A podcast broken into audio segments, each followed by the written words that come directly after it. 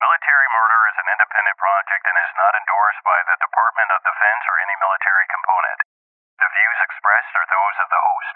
The content of this podcast is not meant to be legal or medical advice. Warning this episode contains graphic details of murder and is not suitable for young listeners. Listener discretion is advised.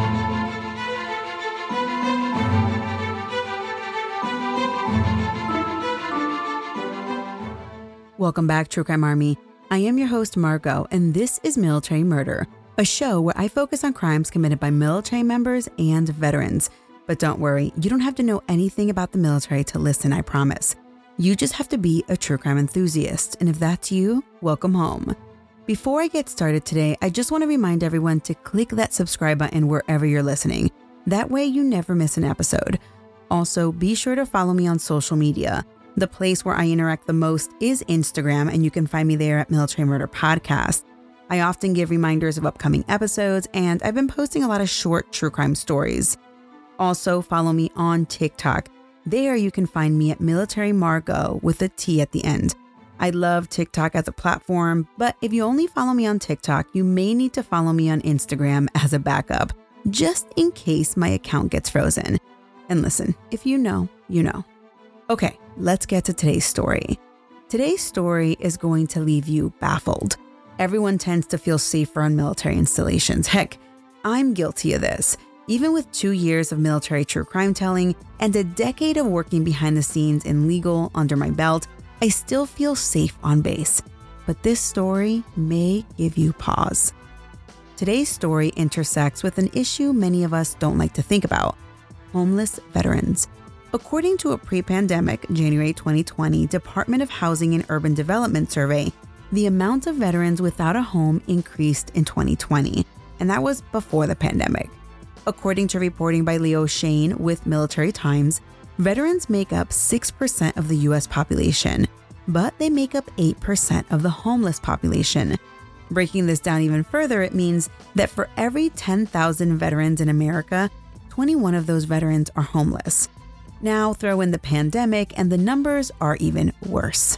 But what does any of this have to do with today's case? Well, you'll have to wait and see.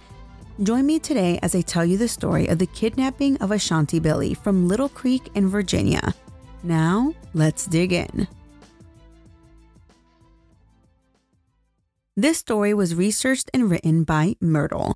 The sources for this episode include a criminal complaint, three court opinions, online news stations Pilot Online, WUSA 9, WTOP, WCNC, Wavy 10, 13 News Now, and WY Daily. It also includes the Law Code of Virginia and the Department of Justice website. The story opens up in Charlotte, North Carolina. On September 29, 2017, a landscaper at the East Stonewall AME Zion Church smelled something while he was working in the back of the building. As he looked around for the source of the smell, he spotted something in tall grass near some boulders along the fence, but he couldn't quite figure out what it was. Thinking it might be, I don't know, like a dead deer, he got his foreman and together they went to check it out. As they pulled the tall grass back, they realized it was the partially nude, decomposing body of a young woman. They immediately called 911. In an interview with News 13 in Charlotte, the leader of the AME Zion Church, Reverend Michael McLean, he said there is a lot of crime in that area and different things have turned up behind the church, like drug paraphernalia and discarded clothing, but never a dead body. The victim in this case was a female. Her body was laying on some plastic sheeting on its back with the legs spread open. Her arms were above her head, twisted up inside a dark colored sweatshirt and shirt but her sports bra and socks were still on. Her skin had begun to mummify and the skeleton was visible in places.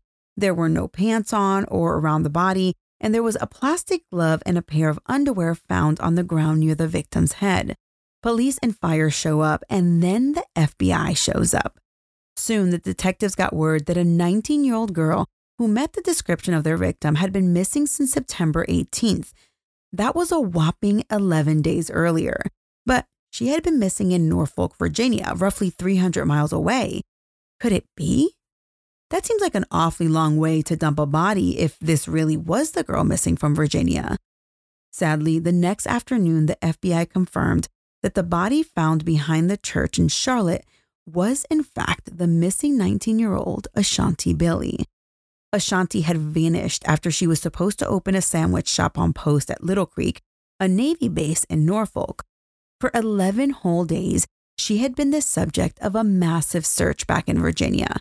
Her parents, Meltoni and Brandy Billie, who lived in Maryland, were notified of the worst possible outcome of Ashanti's disappearance.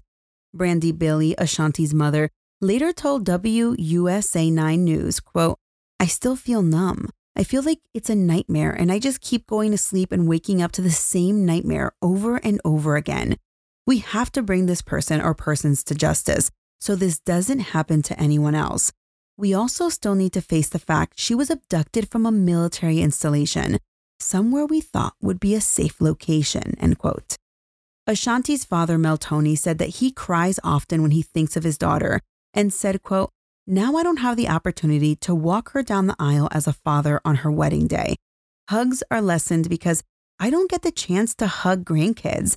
There's a lot of subtraction in my life because of this, end quote. The FBI dug in to solve the mystery of what happened to Ashanti. Ashanti's body was sent to the Mecklenburg County Medical Examiner's Office in Charlotte, where an autopsy was performed. Ashanti's identification was confirmed through dental records and through a rose tattoo on her thigh that was compared with a photograph. While her body was categorized as partially skeletized, they were able to take swabs of the remaining skin, teeth, and fingernails for DNA, and they took samples of her hair for analyzing. Some of her teeth that were recovered were not in their sockets, but the medical examiner determined that they were most likely dislodged during the recovery.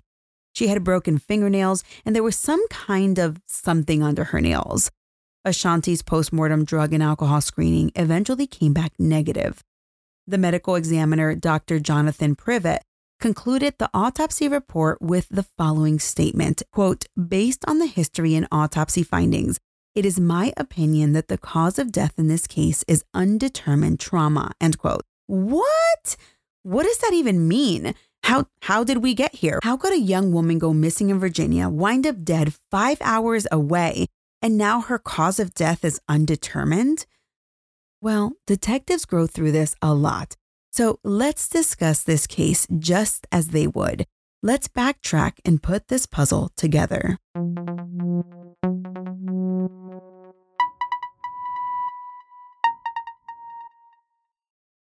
Ashanti Billie was new in town. She had recently moved to Virginia Beach from Maryland the month before in August of 2017. She moved to Virginia to study culinary arts at the Art Institute of Virginia Beach. Her life goal was to one day open her own bakery. Early on Monday, September 18th, 2017, 19 year old Ashanti Billie, she woke up and got ready for work. She threw on a black work shirt, black zip up hoodie, and dark colored pants. She grabbed her stuff and she left her Virginia Beach apartment. She drove her cream colored 2014 Mini Cooper, heading for the Blimpie sub shop on Joint Expeditionary Base Little Creek. That day, Ashanti was scheduled to go in three hours earlier than normal because she was supposed to do a deep clean of the restaurant in preparation for a health inspection that was scheduled later that afternoon. Security cameras at Little Creek's gate number 3 caught Ashanti's car entering at 4:44 in the morning, but Ashanti had to turn around almost as soon as she got through the gate because, womp womp, there was a car accident just inside the gate blocking the road. Her car was seen exiting gate 3 just 2 minutes later at 4:46 a.m. Then, 12 minutes later, it was seen on camera again, this time entering the base at gate 1. The CCTV footage was not super clear as to who was actually driving, but the driver was seen wearing dark colored clothing. Another camera showed her car circling the Blimpie at 5 in the morning. But then, at 5:33 a.m., Ashanti's Mini Cooper was seen again on Gate 1's camera, except this time it was exiting the base and the driver was a male wearing light-colored clothing. No one else was visible in the car but the driver. Later that morning at around 8 a.m., Andrew Estrada, one of Ashanti's coworkers, arrived at Blimpie and he found the building completely dark. No one was there. He knew that Ashanti was scheduled to open, and he knew that she was extremely reliable and never late. You see, Ashanti's a military brat, which is a term of endearment because both of her parents were Army. So Ashanti was taught from a young age to be punctual. Andrew was worried, so he called Ashanti's cell phone, and after it rang a few times, a man's voice answered. The man told Andrew that he found this phone in a construction dumpster in a parking lot. It was in perfect condition and the phone was fully charged.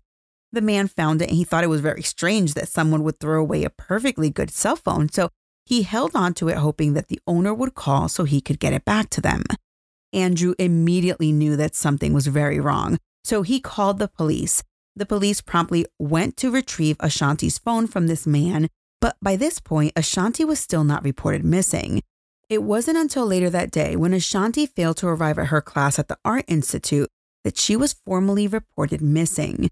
The police put out a public bolo or be on the lookout for Ashanti's car, and it was six whole days where it appeared that Ashanti and her car just vanished.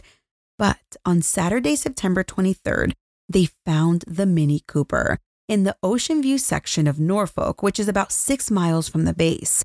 According to the Virginian pilot, a resident named Greg Castellanos said he noticed the car on Monday, the 18th. It was parked away from the curb with the windows rolled halfway down, the doors unlocked, and the key fob was laying on the passenger seat. He said he figured at the time that the car belonged to someone visiting a neighbor and didn't report it. So police immediately they get access to this car, and inside the rear compartment of the car, police found Ashanti's pants. They also find one of her shoes, which was inside a pant leg, kind of like how they'd be if you took off your pants with your shoes still on.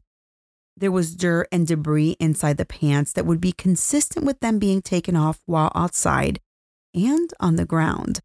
The undercarriage of the car had dirt and plant debris, it looked like it had been driven off road.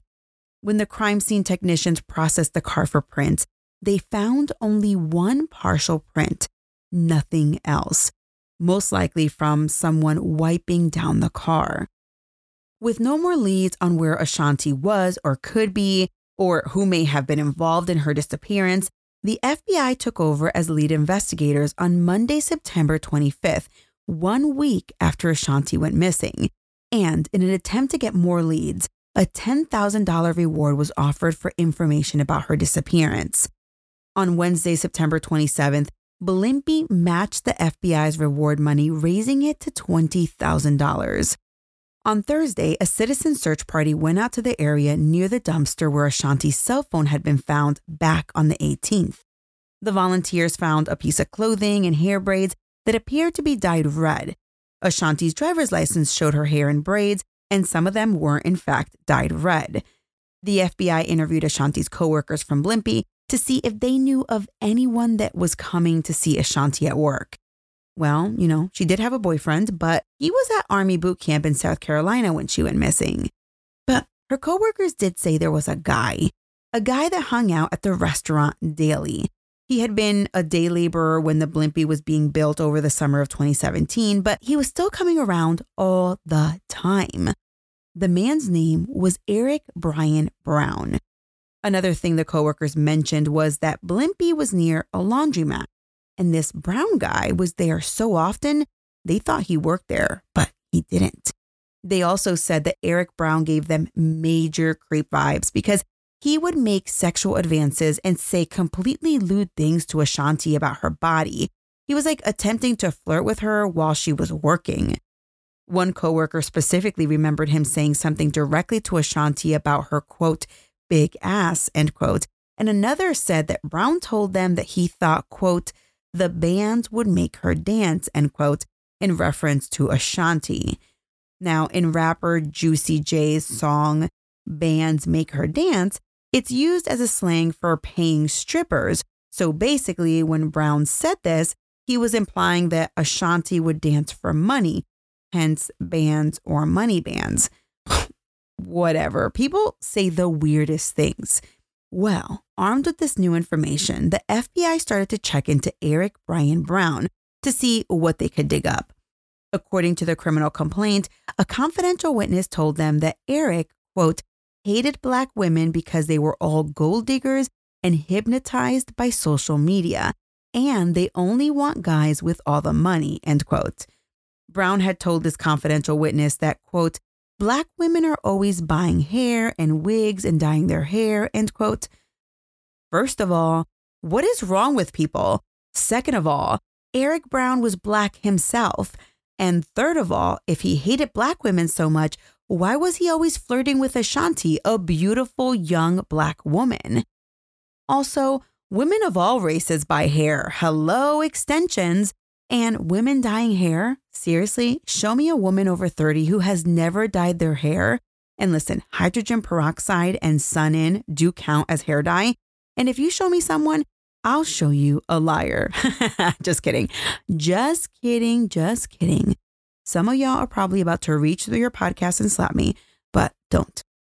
So, Eric's coworkers from the construction company that built Blimpie told investigators that Eric would ask for rides, quote, home, end quote, but he would always want to be dropped off in some random parking lot, and they never actually took him to a house or an apartment. Oddly, they knew that he didn't have a car, but when they would get to the work site, he was already there. He was next to the laundromat waiting for them to come in. Curiously, though, since September 18th, the day that Ashanti disappeared, no one from Blimpie or his construction coworkers had seen Eric Brown hanging out around the Blimpie or any of the other nearby businesses where he was seen daily. You might be asking yourself, why Eric Brown was on post anyway? Brown, well, he had access to Little Creek because he was actually a retired Navy petty officer. He had served over 21 years as an information systems technician, or IT, as they're known in the Navy. ITs specialize in computer network and communications technology. Brown's DD 214 showed his home of record as Charlotte, North Carolina. Now, a DD 214 for my non military listeners is a certificate of release or discharge from active duty. And a DD 214 is basically a veteran's proof that they served in the military. On the form, there is a place for a home of record. And as I just mentioned, his home of record was in Charlotte, North Carolina. Wait, hmm, that's super interesting because that's the city where they found Ashanti's body. Is it a coincidence that he has connections to that area? Well, hang on, because it gets pretty weird. The exact address that Eric Brown had listed as his home of record was 1517 Crawford Drive in Charlotte. That house is only about 300 yards away from the AME Zion Church where Ashanti Billie's body was found. Whoa! Investigators can feel they are onto something, so they keep digging. Investigators found out that Eric had a brother, but they hadn't talked in over three years after the family home was foreclosed on. And get this Eric's brother told investigators that they attended AME Zion Church Vacation Bible School as children. It was his freaking church, y'all.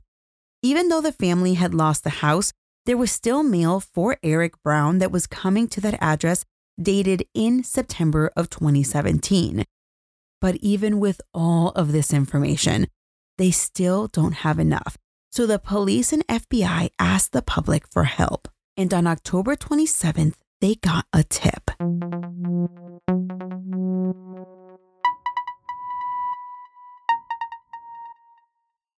Hi, everyone. For anyone who follows me on Instagram, I recently posted a picture of me with my kiddos at Disney in front of the Disney castle. But I posted it because my shoulders were looking on fire, defined, toned, and overall just pleasant to look at. So many of you asked me in my DMs for my secret. And of course, my secret is 4 a.m. workouts. But I get the umph to wake up at 4 a.m. and work out from my pre workout drink called Energy Explosion. My pre workout powder was created by world renowned fitness guru Natalia Melofit. I have been following Natalia for many years now. And in fact, after my second C section, I hired her as my fitness trainer. And she also helped me postpartum with my third C section as well. So when she came out with a pre workout supplement that didn't cause any of the jitters and the crashing, I knew I needed to try it. Energy Explosion helps with energy, and it keeps me going all through the morning hours.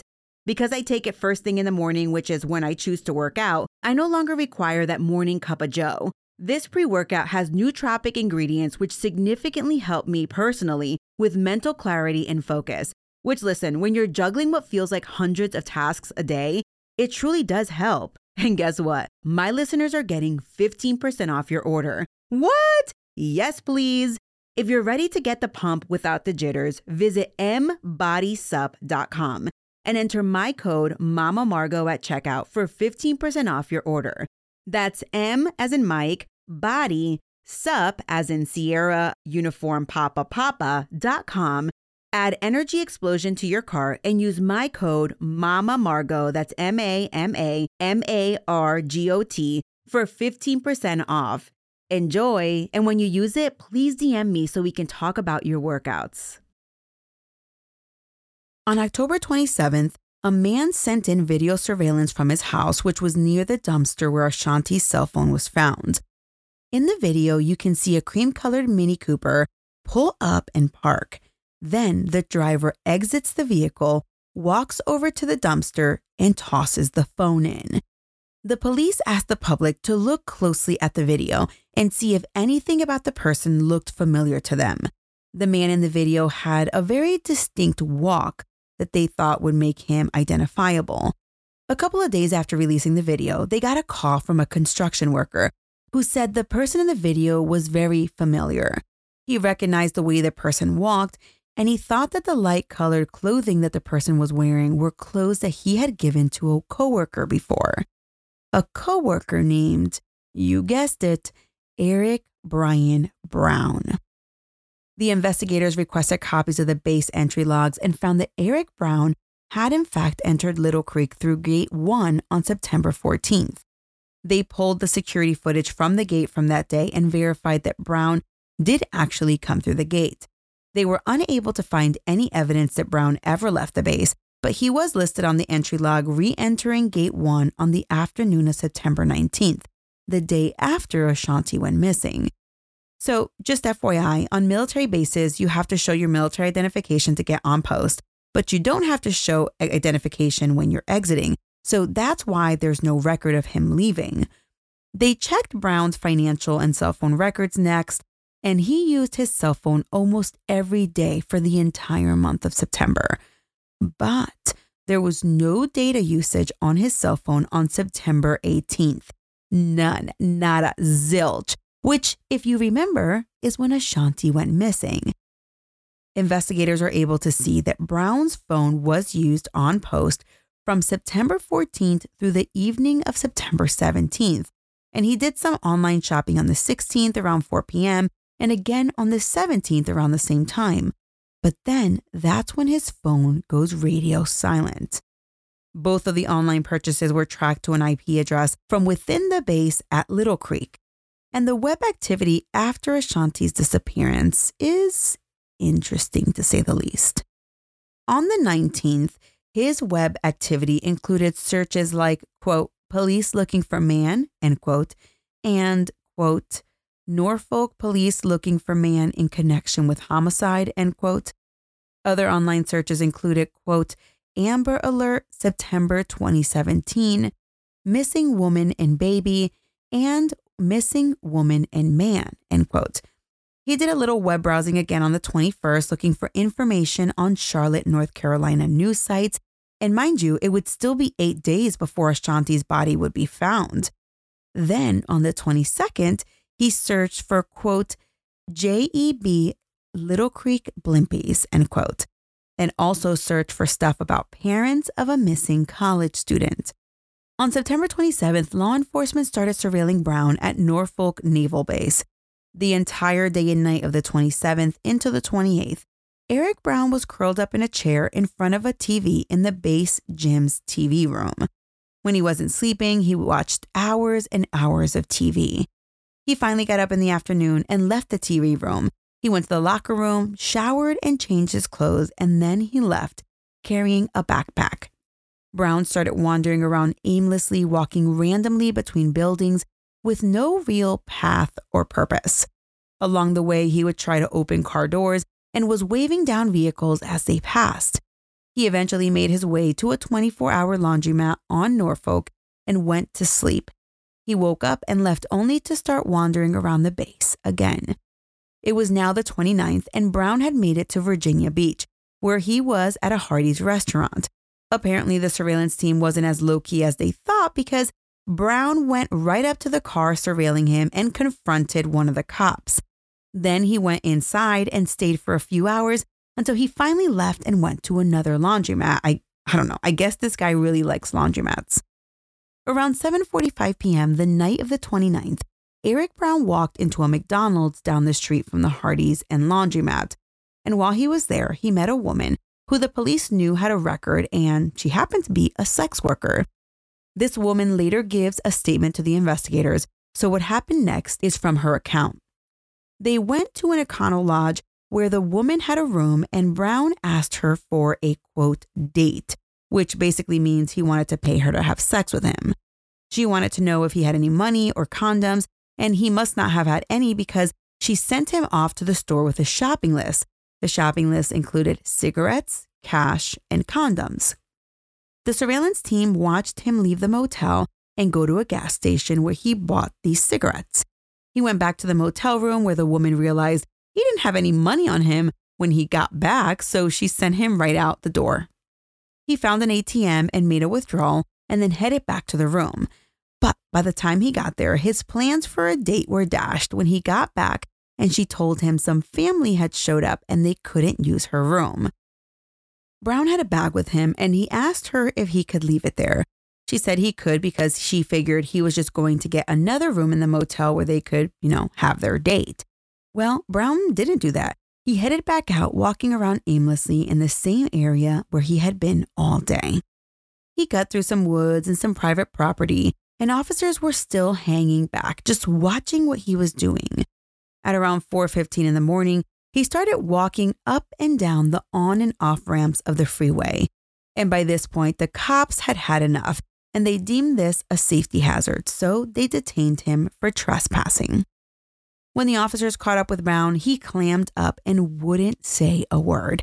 And according to the arrest officer, his skin was icy cold to the touch. The officer called for an ambulance, and while they waited, they searched him and found his wallet that had his ID in it. They had to use that to identify him since he was refusing to say anything. He had a few more things on his person that the cops documented, along with his ID, of course. He had $60 in cash, some credit cards, and some customer loyalty cards, and these were all in his wallet. In his pockets, they found some keys, a cell phone, an unused condom, and, well, listen, folks, you know, I just report what I find when I research it. They also found a used condom. Oh, now, Really, police officers go through so much. I would have hated to be the cop who had to frisk this guy. So they took him to the Norfolk City Jail for processing and they started asking him the standard booking questions. The first question was, What is your place of birth? Well, by this point, Brown must have decided to start talking again because he blurts out Charlotte, North Carolina.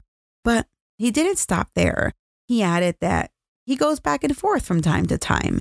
And when they asked him his home address, he gave them an address in Norfolk, Virginia, but they were unable to link him to that address. In fact, they were unable to link Brown to any address in any law enforcement database. They reasoned that he must be homeless and lives in random buildings both on and off Norfolk and Little Creek bases. They discovered that he had his possessions locked up in multiple lockers that they found on and off base. Not illegal by any means, and listen, he had proper access to the base because of his retirement status. But he did participate in illegal activity on this particular day, and that was just what the police needed to arrest him and keep him in jail. They were able to arrest him on charges of solicitation of prostitution and frequenting a bawdy place. Um, what the heck is that? It sounds like something from like the 1800s. Well, according to the Virginia Criminal Code, it is illegal for any person to keep any bawdy place or to reside in or at or visit for immoral purposes any such bawdy place. Now, listen, I read that and I am still confused. But the law goes on to actually define a bawdy place as any place within or outside any building or structure that is used or is to be used for lewdness, assignation, or prostitution. So it's an old Virginia law, but can still be used to charge someone, and it's considered a Class 1 misdemeanor. Brown was held at the Virginia Beach jail pending bond, but no bond was posted, so he stayed locked up. While he was in the jail, he had a conversation with another inmate, who then told the authorities what Brown said. This jailhouse inmate, I guess you can say, had said something to Brown about having a problem with a female witness who had turned him into the police. And Brown ominously told him, quote, someone should pay her a visit, end quote. He made several other violent references in his conversation with the inmate, but then he said something that really made his cellmate's blood run cold. Brown told him, quote, there ain't nothing like the first taste of blood. Sometimes it makes you do things that are unexplainable, end quote. And not just that, but he polished off this creepy conversation by saying he had done some serious stuff. Eric Brown was interviewed in depth while he was being held at the Virginia Beach City Jail. Of course, they Mirandized him, but he decided to waive his right to counsel and he agreed to talk to the investigators. They questioned if he had seen or heard anything that happened at the base on September 18th, and he told them he had not, but remembered seeing a news report about a quote disappeared girl end quote while he was at the laundromat. They asked him if he knew who Ashanti Billie was, but he acted surprised and said something like, quote, that's the girl's name, end quote. Kind of like he didn't know who she was until they said her name. Yeah, okay. So he was interviewed again a couple weeks later, Mirandized again, and he turned down counsel again. He agreed to talk to investigators again, and they began by asking him what his activities were on the day of September 18th, 2017. Brown told them that he walked from gate 5 to gate 3 on that night, but it was at this point where he blacked out as soon as he got close to gate 3 and didn't remember anything he did for several days after that. The FBI agents asked him specifically about the abduction and murder of Ashanti Billie, but Brown just keeps singing the same old song that he couldn't remember, so he couldn't say if he had anything to do with her or not.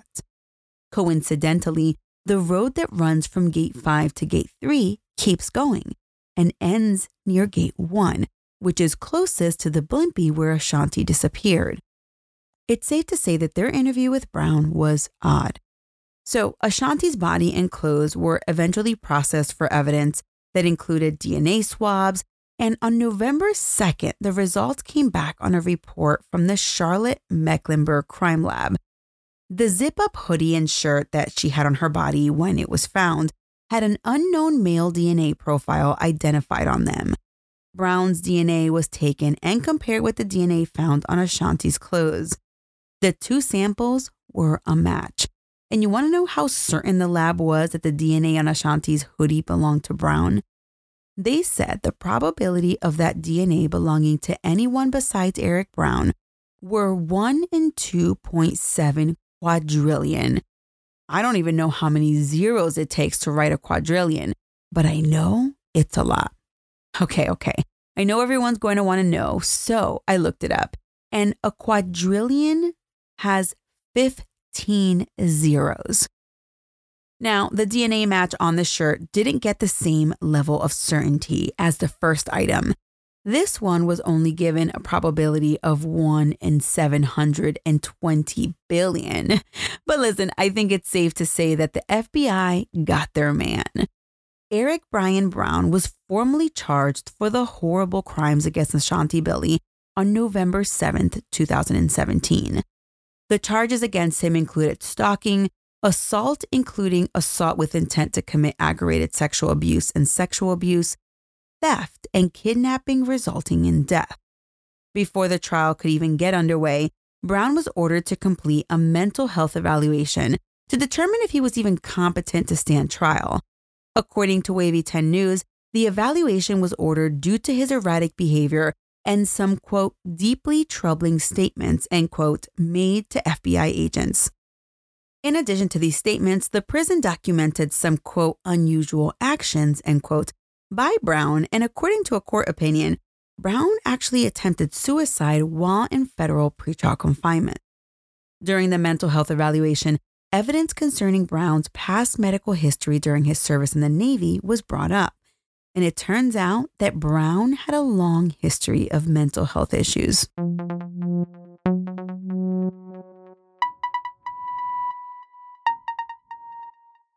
Recently, I covered two unsolved cases, which I am sure caused you to pause and analyze your inner detective. Well, if you want to hone in on that inner detective, then you need to check out June's Journey. June's Journey is a mobile game that you can play anywhere while connected to Wi Fi. June's Journey takes you through the main character, June's, adventure to uncover family secrets. Her first task is to uncover the mystery of her sister's death.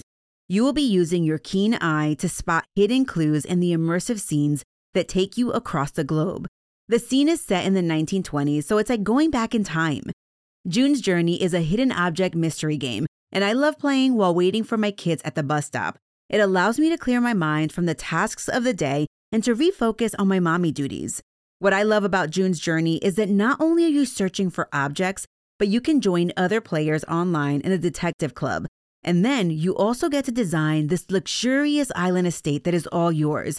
And if you have friends who play, you can gift each other trees, flowers, and other amazing decorative items. Today, I invite you to escape reality and immerse yourself in the world of June Parker. Discover your inner detective when you download June's Journey for free today on iOS and Android. Go ahead, download June's Journey today. Brown had his first psychotic episode in the year 2000 when he was hospitalized for schizophrenia. He was in the Navy at the time and he was prescribed a combination of two antipsychotic drugs. Now, I'm going to butcher these. Please don't at me. I am trying my best. The two drugs were chlorpromazine and the second drug was olanzapine. Now, he was eventually discharged from the hospital and deemed mentally stable, and no medications were prescribed to him to take after his release. He stayed on active duty for another 11 years after this initial incident with no other incidents, and he retired in 2011. Sometime between 2011 and 2012, Brown's sister petitioned for an involuntary psychiatric evaluation because Brown was exhibiting paranoid behavior. In January of 2018, the Bureau of Prisons clinician provided the results of the mental health evaluation. The clinician gave Brown a diagnosis of schizophrenia with catatonia and paranoid and disorganized features. The evaluator also noted that Brown consistently refused psychiatric medication. The court determined that he was incompetent to stand trial and ordered that he be remanded to an appropriate Bureau of Prisons facility. Brown was then moved to Butner Federal Prison Camp in Bahama, North Carolina, for further evaluation for no more than four months. While there, on May 25th, Brown wiggled out of his chain restraint and bowed up like he was going to hit the guard. They ordered him to go back to the restraint, but Brown was like, Nope, make me. At that point, they gave him a single dose of the antipsychotic medication, haloperidol, that thankfully calmed him down. A few days later, on May 31st, the defense filed an emergency motion to keep doctors at Butner from involuntarily medicating Brown. Four days later, on June 4th, the court denied the motion, but independently ordered a stay on any medication being forcibly administered to Brown until the court, of course, could determine if it was appropriate or not. A hearing was held on June 21st, 2018, that determined that it was absolutely necessary to keep Brown medicated involuntarily to keep him from harming himself or others. He was categorized as a danger to himself or others and categorized as, quote, gravely disabled, end quote, and the medication was again forcibly given to Brown. In July, a competency evaluation was performed, and again, it was determined that Brown was incompetent to stand trial. The judge ordered another four months of medication. In September, they started all over with another four months, except this time they felt there was a substantial probability that he could regain competence with treatment, and he was even transferred from the most secure area of the prison to a less restrictive, semi locked area. In October, he was allowed to spend time outside of his cell and in some of the common areas, although it was noted he still had some I don't know, like residual psychotic symptomology. He also had auditory hallucinations and paranoia. But the progress he had made ended up being considered small. And in November, the court ruled that he should remain in the medical facility at Butner and be reconsidered in another four months, which would be in February of 2019. Around the time the courts were starting to determine Brown's competency to stand trial, a family in Chesapeake, Virginia came forward and gave an interview to 13 News Now. Oh boy, what could it be? Back in the 1990s, Nakia Moore's mother worked at a collections agency and Brown was employed as a security guard there. She said her mom was like the big mama to everyone at her work, but especially to Brown. In 2016, Nakia's mom allowed Brown to move into the family home after finding out that he was homeless. When Brown was with them, he was super helpful with home improvement projects. He helped them organize the family's taxi business, and he even attended church with them on Sundays. But Nakia said she noticed some odd behavior from Brown. He was obsessed with the nutritional value of food. He talked about several conspiracy theories about the government, and he frequented these motels for dates. He also crossed the line with her asking her a crude question that wasn't at all appropriate and doesn't need to be repeated here. She said that she got a negative vibe from people when they met or interacted with Brown. Now, when her brother Terrence, who is a merchant marine, came back from sea, he freaked the hell out and told his parents that Brown needed to get out. So, with this information, it all just added to Brown's current diagnosis. The roller coaster of trying to determine if he could even stand trial continued through all of 2019.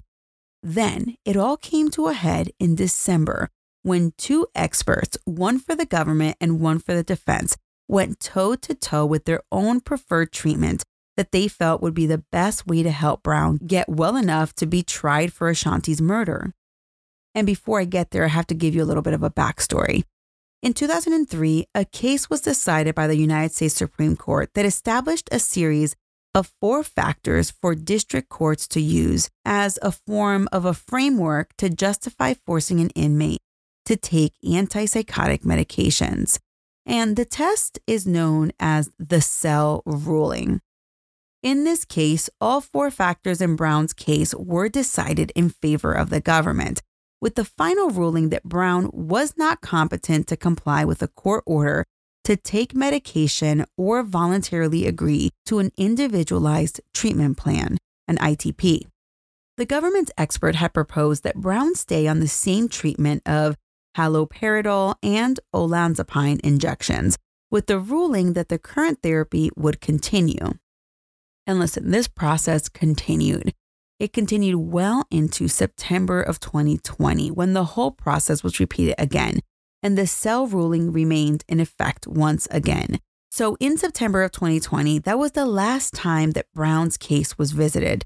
Today, he remains mentally unfit incarcerated at Butner Federal Prison's mental ward, and the trial postponed indefinitely. In all this time, Ashanti's parents, Meltoni and Brandy, they continued to mourn the loss of their daughter. In an interview with WYDaily, Meltoni said that he and his wife were comfortable with Ashanti working on base because they felt it was a safe place for her. Heartbreakingly, it wasn't as safe as they thought, though. Ashanti had told her parents that she wanted to work at the Blimpie on base because it would give her a chance to give back to the military community. She had suffered from a seizure disorder as a child and knew she could never join the military and serve like her parents did. When Meltoni and Melanie learned that Brown was homeless but was able to linger around and inside military installations, they wondered why base security didn't do something about getting him out. Meltoni stated that Ashanti never mentioned Brown and how he was harassing her at the restaurant.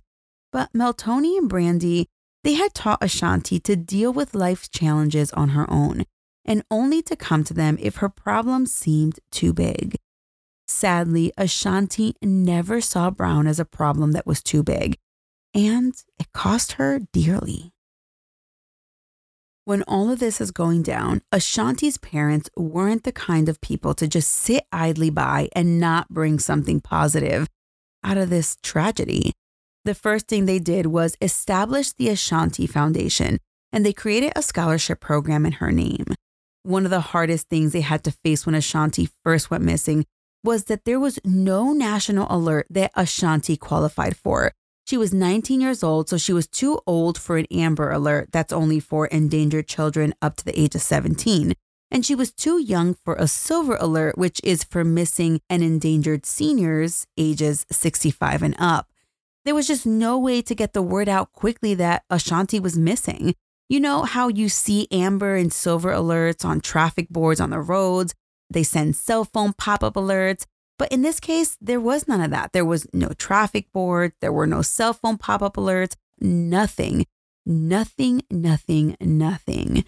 So Ashanti's parents pushed for legislation to change that and to make an alert system for people over the age of 17, missing adults with special needs or circumstances, and missing adults who are clearly endangered or have been involuntarily abducted or kidnapped.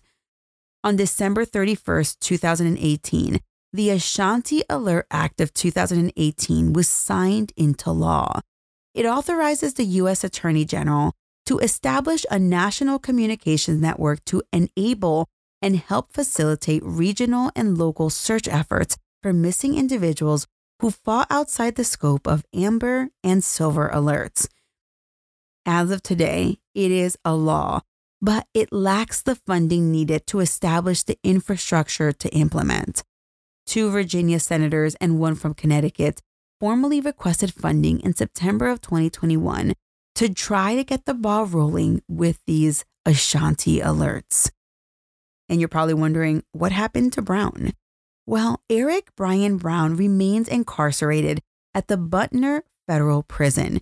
He continues to be reevaluated every four months until such a time when he can be deemed competent to stand trial.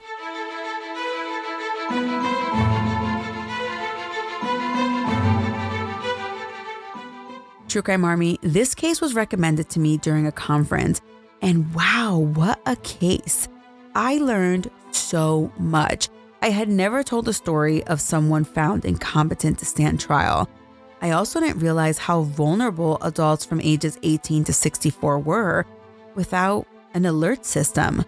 Of course, I'm assuming that the standards to qualify for an Ashanti alert when it does happen, they're probably going to be pretty rigid, as adults voluntarily go ghost mode all the time. But in Ashanti's case, it was clear something happened to her while on a military installation. And that's the scariest part. Make sure that you follow me on social media where I will keep everyone posted and updated on this case. Follow me on Instagram at Military Murder Podcast and on TikTok at Military Margot with a T at the end, where I feature about one to two cases a week that I haven't covered on the podcast. This show was created by Mama Margot Productions and produced in collaboration with all of my bootcamp and higher fan club members. Shout out to this month's newest executive producer, Jenny. Thank you so much, Jenny, for joining the crew. Executive producers for the show, in addition to Jenny, are Falcon 13, Nicole, Alicia, Tina, and Ryan. The newest associate producers this month are Victoria, Kristen, Kimberly, and Crystal. And the newest assistant producers are Brandy, Sarah, and Alvin. And I just want to give a special shout out to all of my newest supporters. We have Aneda, Karina, Shelly, Lynette, Mindy, Kelly, Maggie, Kennedy, Brandon, Xiomara, Joseph, and Melinda. The music on this show was created by Tyops. Until next time, remember, you never really know what someone is capable of, so remain vigilant always. You have a fabulous week, and I'll keep digging to bring you another military murder story next week.